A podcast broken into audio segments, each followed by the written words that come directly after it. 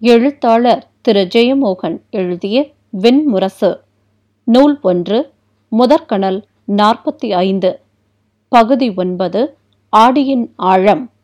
வாசிப்பது காயத்ரி சித்தார்த். சென்யாத்ரி போம்போனம் துங்கானம் என்னும் மூன்று வறண்ட பாறைச் சிகரங்களுக்குள் இருந்த சின்னஞ்சிறு சிபிநாடு தகிக்கும் வெயிலுக்காகவே அறியப்பட்டிருந்தது. ஆகவே அங்கே அனைத்து வணிகர்களும் செல்வதில்லை. சிபிநாட்டுக்கும் அதற்கு அப்பால் இருந்த காந்தாரத்தின் பாலை நிலத்துக்கும் செல்பவர்கள் பாலை வணிகர்கள் மட்டுமே. அவர்கள் பிற வணிகர்களுடன் இணைவதில்லை. அவர்களின் மொழியும் உடையும் உணவும் அனைத்தும் வேறுபட்டவை. வெயிலில் வெந்து சுட்ட சட்டி போன்ற செந்நிறமாக ஆகிவிட்ட முகமும் அடர்ந்த கரிய தாடியும் கொண்ட அவர்கள் கனத்த தாழ்குரலில் பேசினர். அனைவருமே இடுப்பில் வைத்திருந்த கூரிய வாள்களை எப்போதும் எடுக்க சித்தமானவர்களாக இருந்தனர். ஹம்சபுரியிலிருந்து கிளம்பிய ஒரு வணிகக் குழுவுடன் செகண்டு இணைந்து கொண்டான். அவனுடைய வில் திறனுக்காக நாள் ஒன்றுக்கு பத்து வெள்ளி கூலிக்கு அவர்கள் அமர்த்தி கொண்டனர். நூறு அத்தரிகளில் தானியங்கள் துணிகள் ஆயுதங்கள் வெண்கல பாத்திரங்கள் உலர்ந்த மீன் போன்ற பொருட்கள் பெரிய எருமைத்தோல் மூட்டைகளில் கட்டி ஏற்றப்பட்டிருந்தன. அவர்கள் மாலையில்தான் ஹம்சபுரியை விட்டு கிளம்பினர். கிளம்புவதற்கு முன் இருபது எருமைத்தோல் பைகளில் நீர் நிறைத்து அவற்றை கழுதைகள் மேல் ஏற்றிக் கொண்டனர். உலர்ந்த பழங்களும் மரப்பலகை போன்றிருந்த அப்பங்களும் தூளாக்கப்பட்ட கோதுமை மாவும் நான்கு கழுதைகள் மேல் ஏற்றப்பட்டன. பொதிகள் ஏற்றிய மிருகங்கள் நடுவே செல்ல அவற்றை சூழ்ந்து வில்களும் வாள்களுமாக அவர்கள் சென்றனர். மொத்தம் நூறு பேர் இருந்தனர். ஐம்பது அத்திரிகள் அவர்கள் பயணம் செய்வதற்கானவை. ஐம்பது பேர் நடக்க வேண்டும். களைத்த பின் நடப்பவர்கள் அத்திரிகளுக்கு மாறிக்கொள்ளலாம். இருளில் விளக்குகள் ஏதுமில்லாமல் அவர்கள் நடந்தபோது எருமை தோள்களாலான அவர்களின் காலணிகள் தரையில் பரவியிருந்த சரளை கற்கள் மேல் பட்டு ஒளி எழுப்பின. பின்னிரவுக்குள் அவர்கள் ஹம்சபுரியின் நீர் நிறைந்த வயல்வெளிகளை தாண்டி விட்டிருந்தனர் மண்ணில் நீர் குறைந்ததை காது மடல்களில் மோதிய காற்று காட்டியது. சற்று நேரத்தில் மூக்குத்தொழைகள் வறண்டு எரியத் தொடங்கின. காது மடல்களும் உதடுகளும் உலர்ந்து காந்தல் எடுத்தன. விரிந்த மண்ணில் ஓடும் காற்றின் ஓசை கயிற்றை காற்றில் சுழற்றுவது போல கேட்டது. மிக விடியற்காலையிலேயே நிலத்தின் மேல் வானின் வெளிச்சம் பரவத் தொடங்கியது. புழுதியாலானது போன்ற வானில் சாம்பலால் மூடப்பட்ட கடல் போல சூரியன் தெரியத் தொடங்கியதும் மண் செம்பொன் நிறமாக திறந்து கொண்டது. ஏற்ற இறக்கமே இல்லாமல் வானம் வரை சென்று தொடுவான் கோட்டில் முடிந்த சமநிலத்தில் பச்சை நிறமான கோழிகள் சமமான இடைவெளிகளில் தூவல் குறுக்கி அடைகாத்து அமர்ந்திருப்பது போல நீரற்ற சிறிய இலைகள் கொண்ட முட்புதற் செடிகள் நின்றன. சூரியன் வலிமை பெற்று மேகங்களை எரிக்கத் தொடங்கிய போது பாலை நிலம் மேலும் பொன்னிறம் கொண்டது. அப்பால் மேற்கே செந்நிற விதானமாக கீழிறங்கிய வானின் நுனியில் நான்கு அடுக்குகளாக மலைச்சிகரங்கள் தெரிந்தன. வணிகர்களில் ஒருவன் ஜென் என்று அதை சுட்டிக்காட்டிச் சொன்னான். அந்த மூன்று சிகரங்களுக்கு நடுவே உள்ளது சிபிநாடு. சிகண்டி நிமிர்ந்து அந்த மலைகளை பார்த்தான். அவை ஒன்றுக்கு பின் ஒன்றாக வெவ்வேறு வண்ண அழுத்தங்களில் பளிங்குப்புட்டிக்கு அப்பால் பளிங்குப்புட்டியை வைத்தது போல தெரிந்தன. மேலும் செல்லச் செல்ல அவற்றின் வடிவம் தெளிவடைந்தபடியே வந்தது. மரங்களற்ற மொட்டை பாறைகளை அள்ளி குவித்தது போன்ற மலைகள் அவற்றின் மடம்புகளும் வளைவுகளும் காற்றில் கரைந்து எஞ்சியவை போலிருந்தன. விடியற்காலையில் புதர்ச்செடிகள் மேல் பனியின் ஈரம் தொளித்து நின்றது. முட்களில் ஒளிரும் நீர்மணிகள் தெரிந்தன. தூரத்தில் நான்கு பிங்கள நிற பாலைவன கழுதைகள் குஞ்சி வாள்களை சுழற்றியபடி அந்த முச்செடிகளை மேய்ந்து கொண்டிருந்தன. அவற்றுக்கருகே பறவை கூட்டம் ஒன்று சிறு காற்றில் சுழன்று படியும் சருகு குவியல் போல பறந்தது. புதச்செடிகளை நெருங்கும் போதெல்லாம் அவற்றுக்குள் இருந்து சிறிய பறவைகள் சிறகடித்தெழுந்தன. முதல் பார்வையில் உயிரற்று விரிந்து கிடந்த பாலை நிலம் கூர்ந்து பார்க்கும்தோறும் உயிர்களை காட்டியது. தரையின் பொன்னிறமான புழுதியில் சிறிய குழிகளுக்குள் இருந்து பல வகையான பூச்சிகள் எட்டி பார்த்து காலடி கேட்டு உள்ளே தலையை இழுத்து கொண்டன. புழுதியில் சிறிய வட்டக்குவியங்களை அமைத்திருந்த பூச்சிகளும் பாறை இடுக்குகளில் மென்புழுதியை திரட்டி வைத்திருந்த பூச்சிகளும் அங்கே ஒரு பெரிய வாழ்க்கை நிகழ்ந்து கொண்டிருப்பதை காட்டின. பெரிய கற்களின் அடியில் சிறிய எலிகளின் மணிக்கண்கள் தெரிந்து மறைந்தன. ஒரு பாம்பு புழுதியை அழைந்தபடி வாள் சுழற்றி கல்லிடுக்கில் சென்ற பின்பும் கண்களில் நெளிவை எஞ்சச் செய்தது. பாறை இடுக்கு ஒன்றில் உடும்பு ஒன்றை ஒருவன் சுட்டிக்காட்டினான். கல்லாலான உடல் கொண்டது போல் இருந்த அது அவன் அருகே நெருங்கியதும் செதில்களை விரித்து தீ எறிவது போல ஒலி எழுப்பி நடுங்கியது. சிறிய கண்களை கீழிருந்து மேலாக மூடி திறந்தபடி கால்களை விரைத்து தூக்கி வாளை வளைத்து அவனை நோக்கி ஓடி வந்தது. அதன் நாக்கு வெளிவந்து பறந்தது. அவன் தன் கையில் இருந்த கவைக்கோளால் அதை பிடித்து தரையுடன் அழுத்தி கொண்டு வாளால் அதன் தலையை வெட்டி வீழ்த்தினான். பின்பு அதை எடுத்து அப்படியே வாயில் வைத்து குருதியை குடிக்கத் தொடங்கினான். வாயில் குருதியை துடைத்தபடி கையில் தொங்கிய உடம்புடன் அருகே வந்த அவன் இந்த பாலையில் வயிற்றில் புண் ஏற்பட்டு விடுகிறது. உடம்பின் சாறு புண்ணை ஆற்றும் என்றான். சிகண்டி ஒன்றும் சொல்லாமல் பார்வையை திருப்பிக் கொண்டான். இங்கே லாஷ்கரர்களும் லிந்தர்களும் வெறும் பாறைகளில் வாழ்கிறார்கள். அவர்களுக்கு பெரும்பாலும் இந்த உடும்புதான் உணவு. உடும்பு நீர் குடித்தால் இரண்டு நாட்கள் வரை உணவில்லாமல் வாழ்ந்துவிட முடியும். அவன் அதை உரித்து வாழால் சிறு துண்டுகளாக வெட்டினான். அனைவருக்கும் ஒரு துண்டு வீதம் அளித்தான். அவர்கள் அந்த துண்டுகளை வாயிலிட்டு மெல்லத் தொடங்கினர். மிக விரைவிலேயே வெயில் வெளுத்து பாலை நிலம் கண்கூசும்படி மின்னத் தொடங்கியது. புழுதியை அள்ளிவந்த காற்று அவர்கள் கண்கள் மேலும் உதடு மேலும் அதை வீசியபடி கடந்து சென்றது. செம்புழுதி தூண் போல எழுந்து மெல்லச் சுழன்றபடி சாய்ந்து சென்றது. தொலைதூரத்தில் புழுதிக்காற்று புகை போல எழுந்து செல்ல அந்த மண் கொதிக்கும் நீர்ப்பரப்பு என்று தோன்றியது. பசிய குறுமரங்கள் அடர்ந்த ஒரு குறுங்காடு தெரிந்ததும் அவர்கள் தங்கள் மலை தெய்வத்தை துதித்து குரல் எழுப்பினர். தொலைவிலிருந்து பார்க்கையில் யாரோ விட்டுச் சென்ற கம்பளியாடை போல தெரிந்த காடு நெருங்கியதும் குட்டை மரங்களான சாமியும் பிழுவும் கரிரும் நிறைந்த சிறிய சோலையாக ஆகியது. அந்த மரங்களின் இலைகளுக்கு நிகராகவே பறவைகளும் இருப்பது போல ஒளி எழுந்தது. உள்ளே நுழைந்தபோது தலைக்கு மேல் ஒரு நகரமே ஒளி எழுப்புவது போல பறவைகள் எழுந்து களைந்தன மரங்கள் நடுவே ஒரு ஆழமான சிறிய குட்டையில் கலங்கிய நீர் இருந்தது.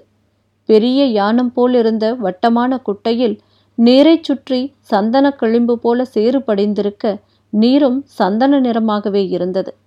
சேற்றில் பல வகையான மிருகங்களும் பறவைகளும் நீர் அருந்தியதன் காலடி தடங்கள் பதிந்திருந்தன. அத்திரிகளும் கழுதைகளும் சுமைகளை இறக்கிக் கொண்டதும் முட்டி மோதி குட்டையில் இறங்கி நீர் குடிக்கத் தொடங்கின.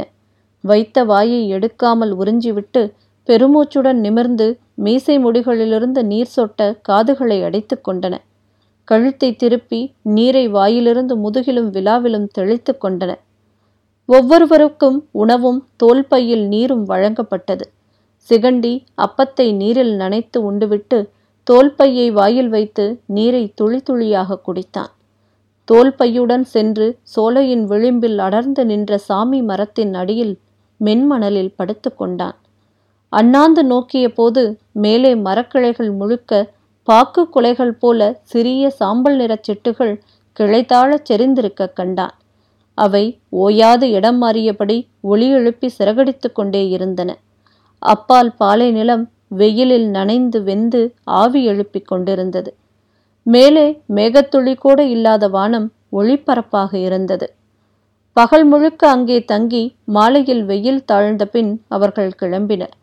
காற்றில் மண்ணின் வாசனை காய்ச்சப்பட்ட உலோகத்தின் மனம் போல எழுந்து வந்து வருத்த உணவுகளின் நினைவை எழுப்பியது. சூரியன் மேகமே இல்லாத புழுதி வண்ண வானில் மூழ்கி மறைந்த பின்னரும் மண்ணில் நல்ல ஒளி மிச்சம் இருந்தது. அத்திரிகள் கால்களில் பாதையை வைத்திருந்தன.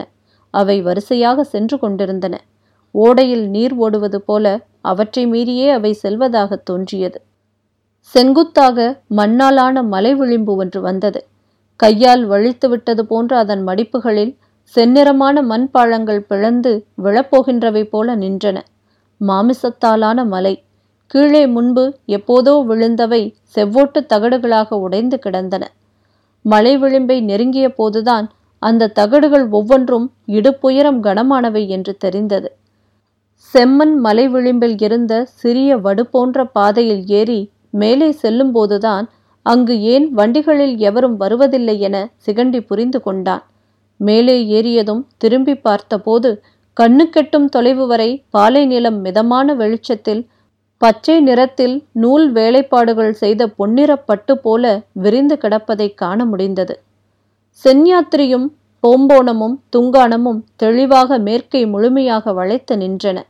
அவற்றின் மடம்புகளில் மணல் பொழிந்து உருவான கூம்புகளை காண முடிந்தது. இரவு எழுந்தபோது வானம் பல்லாயிரம் கோடி விண்மீன்களுடன் கரும்பட்டு கூரையாக மிக அருகே வந்து விரிந்து கிடந்தது. கையை வீசி விண்மீன்களை அள்ளிவிடலாம் என்று தோன்றியது.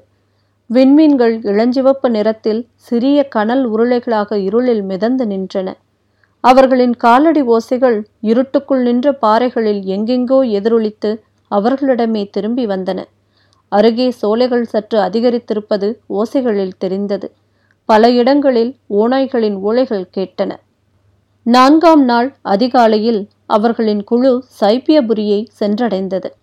அகன்ற நிலத்தின் நடுவே நாரி ஆறு வெளிரிய மணற்படுகையாக கிடந்தது. சிறிய ஓடை போல நீர் ஓடியது. ஆற்றின் இரு பக்கங்களிலும் மேய்ச்சல் நிலங்கள் வந்தன. கொம்புகளற்ற வெண்ணிறமான பசுக்களை மேய்ப்பவர்களும் குள்ளமான கொம்பு சுருண்ட ஆடுகளை மேய்ப்பவர்களும் களிமண்ணை அள்ளி போர்த்தியது போல தோளைச் சுற்றிய மரபுரியாடையும் தலையில் முண்டாசு சுற்றுமாக செம்புழுதி படிந்து திரித்திரியாக தொங்கிய தாடியுடன் சுருங்கிய கண்களால் நோக்கி நின்றனர் தொலைவிலேயே சைப்பியர்களின் உயரமான கோட்டை தெரிந்தது. செங்குத்தாக எழுந்த ஒரு பெரிய மண்பாறை மீது அந்நகரம் எழுப்பப்பட்டிருந்தது. பாறையின் விளிம்பிலேயே எழுந்த அதே நிறமான உயரமற்ற கோட்டையின் மேல் காவல் அரண்களில் வீரர்கள் இருந்தனர். அவர்கள் நெருங்கியதும் கோட்டை மேல் எரியம்பு எழுந்தது. பாறைக்கு கீழே இருந்த காவல் குகையிலிருந்து ஐந்து குதிரை வீரர்கள் அவர்களை நோக்கி செம்புழுதியை கிளப்பியபடி வந்தனர். அவர்கள் தங்கள் இலச்சினைகளை காட்டியதும் திரும்ப கோட்டையை நோக்கி எரியம்பு ஒன்றை அனுப்பினர். சிகண்டி அந்த கோட்டையை பார்த்து கொண்டே நின்றான். அருகே செல்லச் செல்லத்தான் அந்த கோட்டையின் அமைப்பு அவனுக்கு புரிந்தது. முதலில் அதை ஒரு மாபெரும் மண்கோட்டை என்றுதான் அவன் புரிந்து கொண்டான். நெருங்கிய போதுதான் இரண்டு யானைகளின் உயரம் கொண்ட மண் பாறை மேடு மீது கோட்டை இருப்பதை உணர்ந்தான். அந்த பாறை கண் பார்வைக்கு களிமண்ணாகவும் கையால் தொட்டபோது பாறையாகவும் இருந்தது. அதை குடைந்து அதனுள் நுழைவதற்கான பாதையை அமைத்திருந்தனர். சரிந்து சென்ற குதிரை பாதையும் இரு பக்கமும் படிகளும் பாறைக்குள்ளேயே நுழைந்து மேலே சென்று எழுந்தன. அப்பாதைகளின் இரு பக்கமும் காவல் வீரர்கள் அமர்ந்திருக்கும் சதுர வடிவ அறைகள் செதுக்கப்பட்டிருந்தன. மேலே ஏறியதுமே சிகண்டி அந்நகரின் அமைப்பைக் கண்டு வியந்து நின்று விட்டான் பெரிய மண் பானைகளை கவிழ்த்து வைத்தது போலவோ மண் குவியல்கள் போலவோ தெரிந்தன அந்நகரின் அனைத்து கட்டடங்களும். அவற்றின் உருளை கூம்பு முகடுகளின் மண்குழைவுச் சரிவில் காற்றுப்பட்டு உருவான வடுக்கள் பரவியிருந்தன. அவை பல அடுக்குகள் கொண்டவை என்பது அவற்றின் கீழ்த்தளத்து பெருவாயில்களுக்கு மேல் அடுக்கடுக்காக எழுந்த சாளரங்களில் இருந்து தெரிந்தது. இருபத்தெட்டு பெரிய கட்டடங்கள் தவிர கவிழ்ந்த கோப்பைகள் போல நூற்றுக்கணக்கான சிறிய கட்டடங்கள் இருந்தன. கட்டடங்களுக்கு முன்னால் சில இடங்களில் காட்டு மரங்களால் தூண்கள் அமைத்து தோல் கூரைகளை இழுத்து கட்டி பந்தலிட்டிருந்தனர் மாலை வேளையில் நகரம் முழுக்க மனிதர்களின் அசைவுகள் நிறைந்திருந்தன. அனைத்து சாளரங்களிலும் மனிதர்கள் தெரிந்தனர். கீழே வீதிகளில் வணிகர்கள் பொருட்களை குவித்து போட்டு விற்று கொண்டிருந்தனர். அவர்களில் பெரும்பாலானவர்கள் சுற்றிலும் இருக்கும் மலையடுக்குகளிலிருந்து வேட்டை பொருட்களுடன் வந்த வேடர்கள். தோள்களில் சிறிய விற்களும் அம்பரா தூணிகளும் அணிந்து தலையில் மரவுரி தலைப்பாகை சுற்றி தங்கள் முன் பந்தல் கால்கள் போல நடப்பட்ட குச்சிகளில் கொன்ற கீரிகள் முயல்கள் உடும்புகள் போன்றவற்றை கட்டி தொங்கவிட்டு அமர்ந்திருந்தனர். பொறிவைத்து பிடிக்கப்பட்ட மலையெலி அணில் போன்ற சிறிய உயிரினங்கள் மூக்கு வழியாக கோர்க்கப்பட்ட நார்களால் கட்டப்பட்டு உயிருடன் எம்பி எம்பி விழுந்து கொண்டிருந்தன. செம்மண் நிறமான கனத்த ஆடைகளை பல சுற்றுகளாக அணிந்து கூந்தலையும் மறைத்திருந்த சைப்பியபுரியின் பெண்கள் குனிந்து அவற்றை பேரம் பேசி வாங்கினர். உலர வைக்கப்பட்ட காய்கறிகளும் பழங்களும் பல வகையான கொட்டைகளும் உலர்ந்த மீன்களும் புகையிடப்பட்டு கருத்த மாமிசமும் வெள்ளக்கட்டிகளும் தான் அதிகமாக விற்கப்பட்டன. அவிழ்த்து விடப்பட்ட கழுதைகள் சந்தை நடுவிலேயே மனிதர்களை மண்டையால் முட்டி விலக்கி வழி உண்டு பண்ணி கொண்டு சென்றன. ஒரு வணிகனுக்கு முன் பெரிய வெண்கற்களாக குவிக்கப்பட்டிருந்த உப்பை சிகண்டி கண்டான். காந்தாரத்தின் பாலையில் அவை தோண்டி எடுக்கப்படுகின்றன என்றான் வணிகன். சிலர் அவற்றை கோடரிகளால் வெட்டி சிறு துண்டுகளாக ஆக்கிக் கொண்டிருந்தனர். மண் பானைகளும் யானங்களும் மரத்தாலான கரண்டிகளும் விற்கும் இடங்களிலெல்லாம் பெண்களே வாங்கிக் கொண்டிருந்தனர். ஆயுதங்கள் விற்கும் இடங்களில் மட்டும்தான் பெரிய மரவுரி தலைப்பாகை அணிந்து பெரிய மீசைகளும் கனத்த தாடிகளும் கொண்ட ஆண்கள் தென்பட்டனர். கத்திகளை வீசி நோக்கியும் அம்புகளை கூர் நோக்கியும் வாங்கிக் கொண்டிருந்தனர். எண்ணியிராமல் இருவர் சிரித்துக்கொண்டு வாள்களை வீசி போர் செய்யத் தொடங்கினர். வணிகர்களிடம் விடைபெற்று சிகண்டி அரண்மனை நோக்கிச் சென்றான். அரண்மனை அருகே சென்றதும் தான் அது மண்ணால் கட்டப்பட்டதல்ல மண்ணிறமான மென்பாறையை குடைந்து உருவாக்கப்பட்ட கட்டடம் என அவனுக்கு புரிந்தது.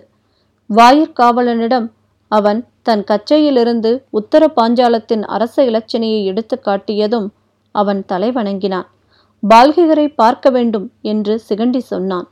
காவலர்கள் கண்களுக்குள் பார்த்து கொண்டு அவரையா? என்றனர். ஒரு வீரன் அவரை எப்படி தங்களுக்கு தெரியும்? என்றான். சூதர் கதைகளில் அவரை பற்றி கேட்டிருக்கிறேன். அவர்களில் ஒருவன் அவரை சந்திக்க எவரும் செல்வதில்லை என்றான். நான் அவரை பார்ப்பதற்காகவே வந்தேன் என்றான் சிகண்டி. காவல் வீரன் மன்னிக்கவும் வீரரே அவர் எவரையும் சந்திக்க விரும்புவதில்லை என்றான். நான் அவரை பார்க்க பாஞ்சாலத்திலிருந்து வந்திருப்பதாக சொல்லுங்கள் என்றான் சிகண்டி. வீரன் தலைவணங்கிவிட்டு உள்ளே சென்றான். சற்று நேரம் கழித்து திரும்பி வந்து மன்னிக்கவும் அவர் உகந்த நிலையில் இல்லை. அவர் தங்களை சந்தித்தால் கூட ஏதும் பேச முடியாது என்றான்.